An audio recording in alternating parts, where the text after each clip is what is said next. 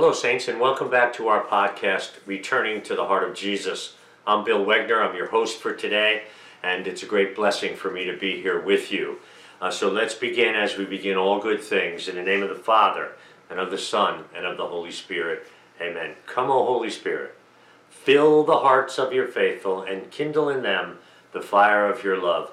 Send forth your Spirit, and we shall be created, and you shall renew the face of the earth. Name of the Father, and of the Son, and of the Holy Spirit. Amen. So this is uh, the third and maybe final part of uh, my story, my conversion story, the, uh, the, the testimony that I've been sharing with you for the last uh, couple of weeks. So uh, when I was talking to you last time, I was I was telling you that I had been, uh, even though I was the general manager of a major hotel, I I. Um, I, I, did some really very, very foolish things. And uh, one of the foolish things that I did was I got involved with a, another guy uh, and we did illegal gambling. And, uh, you know, I, I, I just kind of say this. It was uh, very dangerous to do that. And I don't mean like you're going to get killed, but it was very dangerous because the uh, back then the law in the state of New Jersey was if you got caught, um, gambling like that illegally, being a bookie or whatever you want to call it, uh, there was a, a, minimum of one year in prison. And uh, so, I, you know, thinking back on that, I was like, I can't believe how ridiculously stupid that was, and I was. Um, and the only reason, and, I, am going to say this again, I absolutely loved taking the bets. Sometimes we'd have twenty or thirty thousand dollars bet on a football game and it was, I'm going to say this, I loved it. It was very, very exciting. Very exciting. Whether you won or you lost, it was very exciting. And uh, I would have continued to do that, except that I got transferred. I got transferred from New Jersey uh, to run a hotel on a temporary basis up in the Boston area of Massachusetts. And I stopped doing the gambling. I stopped doing that. Uh, my friend, um, who I told you about, he not only did he continue to do that, but he also got involved in other stuff. He got involved in selling drugs and, and so on and so forth. And uh, he eventually got caught. He was arrested. He was arrested in the very same hotel that I used to work at when I met him. And um, they, they kind of made an example of him. They gave him uh, 25 years to life in prison in New Jersey. And it was, it was like a death sentence for him. Um, and uh, he died. He actually died in prison. Uh, I, I visited him a couple times, and uh, it, it, was, it was bad. It was very, very bad. And, you know, I always had that thought. I wonder if I was still around, um, if I would have been involved in stuff like that. If I would have been that stupid to do that kind of stuff. And maybe the answer to that would have been yes. But you know, I talked about in the beginning of, of the episode before this is that uh, sometimes when you write out certain things that happen in your life and you look and you see and you observe and you remember where God was in that, I have to say, I think God was in this one. He was in the transfer to Massachusetts.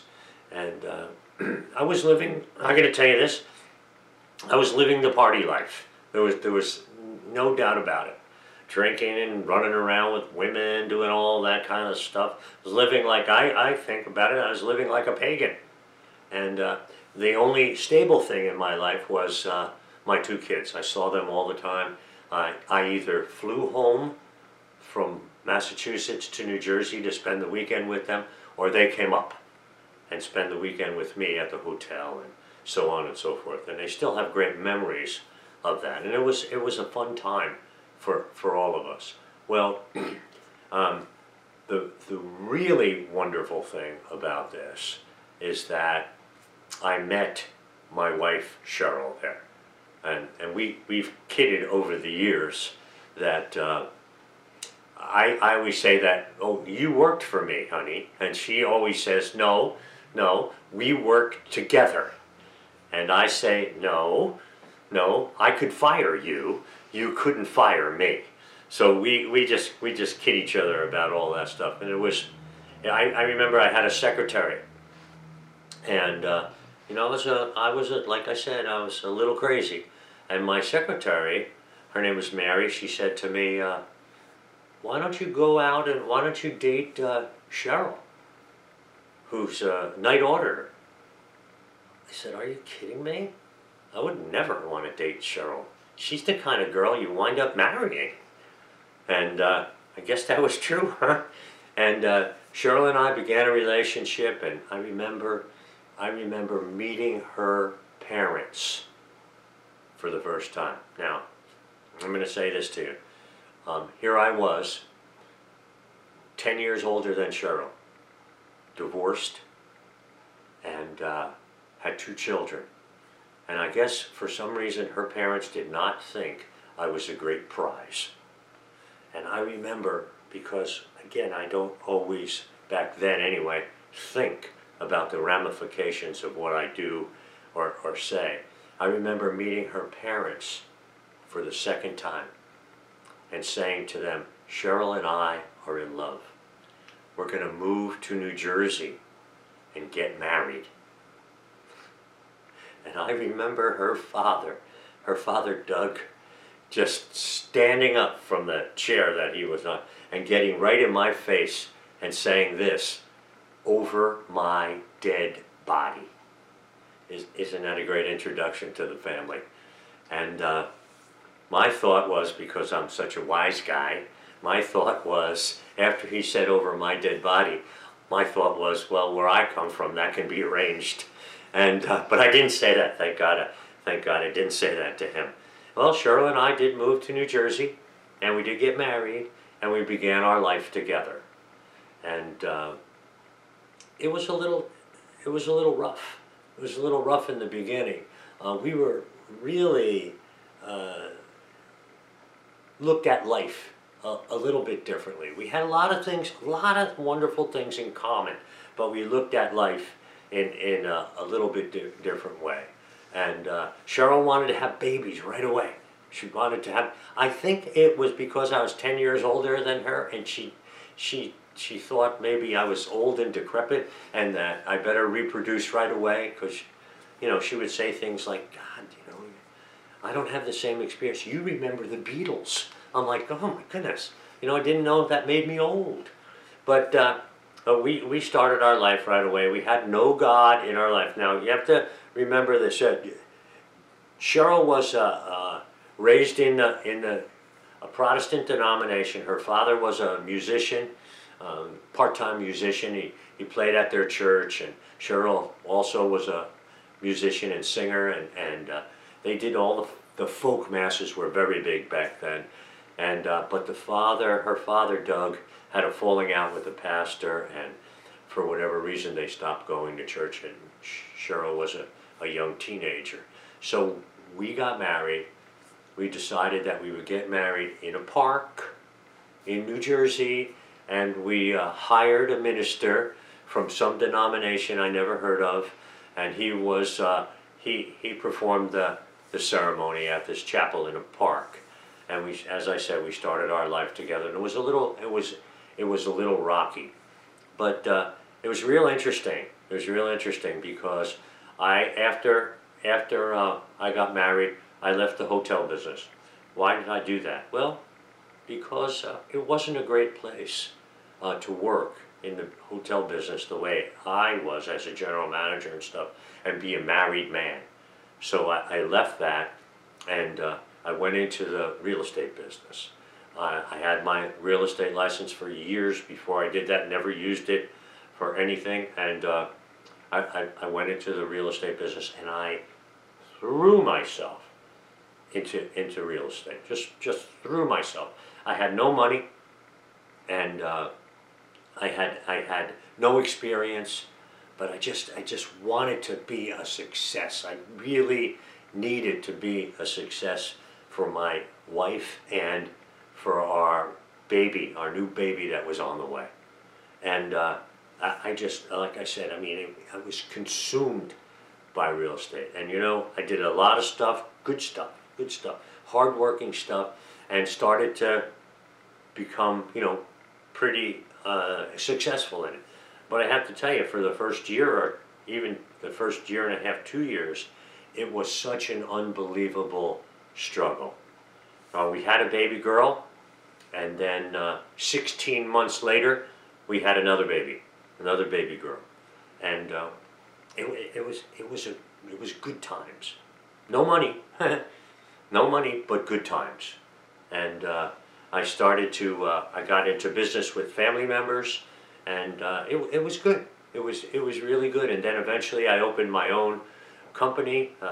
We bought a house. Uh, we were established in, in our town that we're still in, and uh, things things were good. I, I decided uh, because I was a teacher and all that, I ran for uh, the board of education in my town after a while as a business owner and as a former teacher, and I got elected, and uh, I served for three years on the board of education. Two of those years as president, and uh, so it, it was just it was a good, good time in life. Except, I will say this.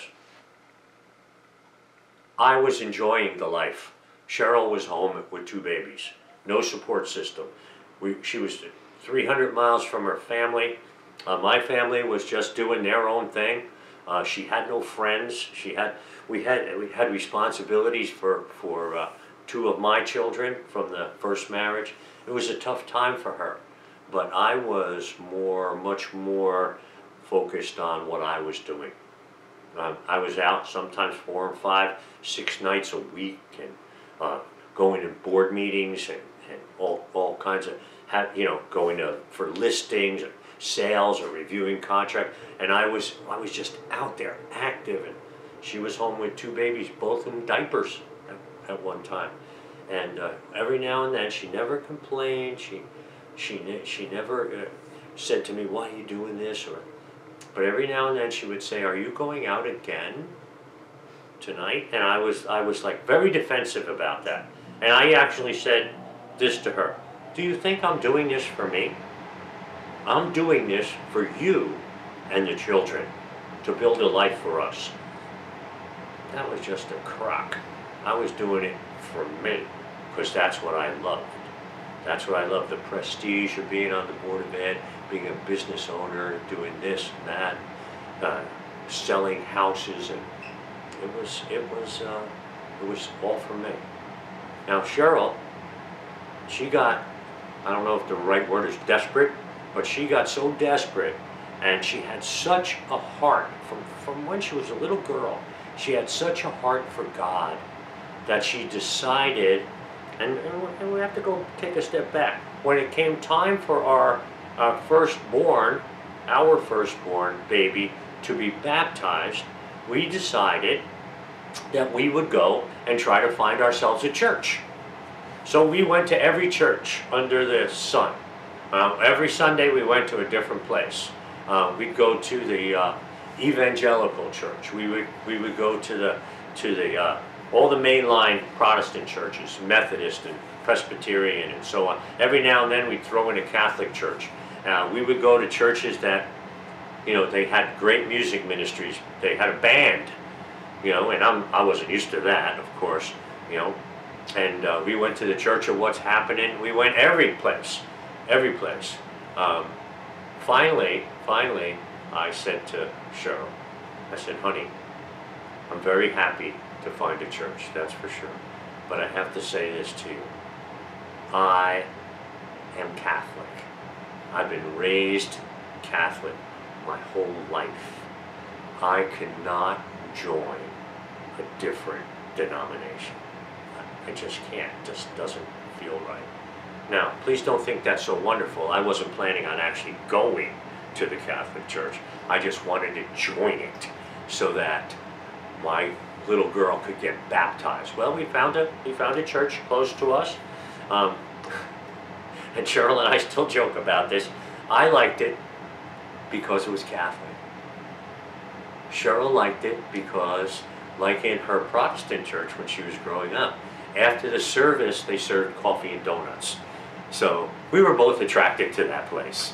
And uh, we went there. It was, it was a wonderful, wonderful parish. We wound up having both of our both of our children baptized there.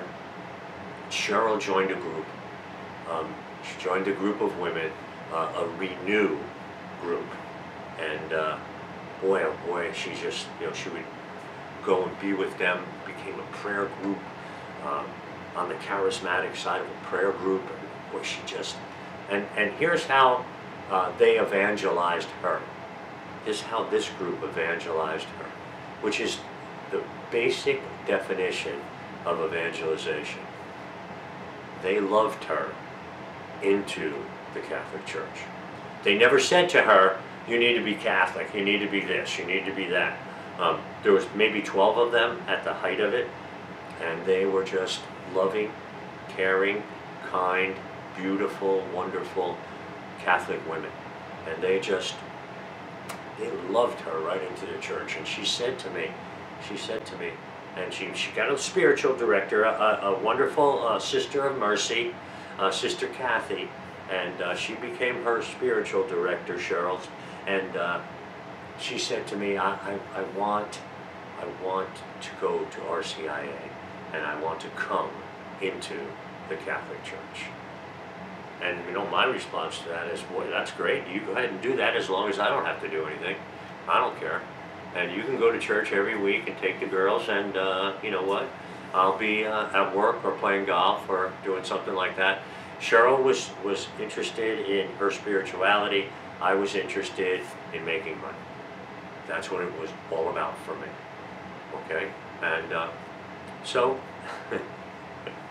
so we, I'll, never forget because uh, Cheryl decided she, she, she went into RCIA. She took uh, my daughter Amy, our daughter Amy, from my first marriage with her and uh, picked her up every single meeting and, and uh, session and brought her there. And, you know, Amy had been baptized, and that's pretty much it.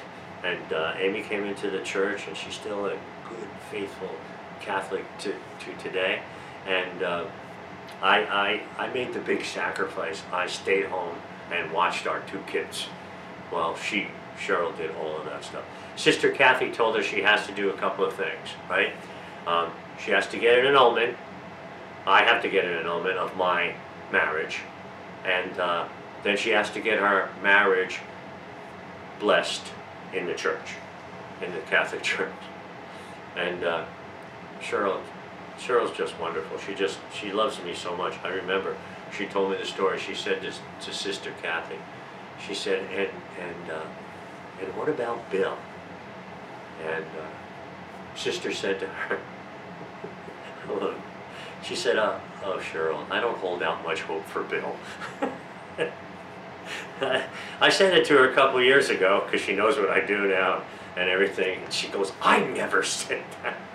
I said, yeah, I think you did, sister. I think you did. And uh, I'm going to continue this uh, to the third part in, uh, in, in, our next episode. So uh, I'm going to end it here. So God bless you. Thank you for watching or listening uh, uh, for our, our podcast, and, and we'll bring it to a conclusion in our next episode. So let's end with prayer as we always do. In the name of the Father, and of the Son, and of the Holy Spirit. Amen. Hail Mary, full of grace, the Lord is with thee. Blessed art thou among women, and blessed is the fruit of thy womb, Jesus. Holy Mary, Mother of God, pray for us sinners, now and at the hour of our death.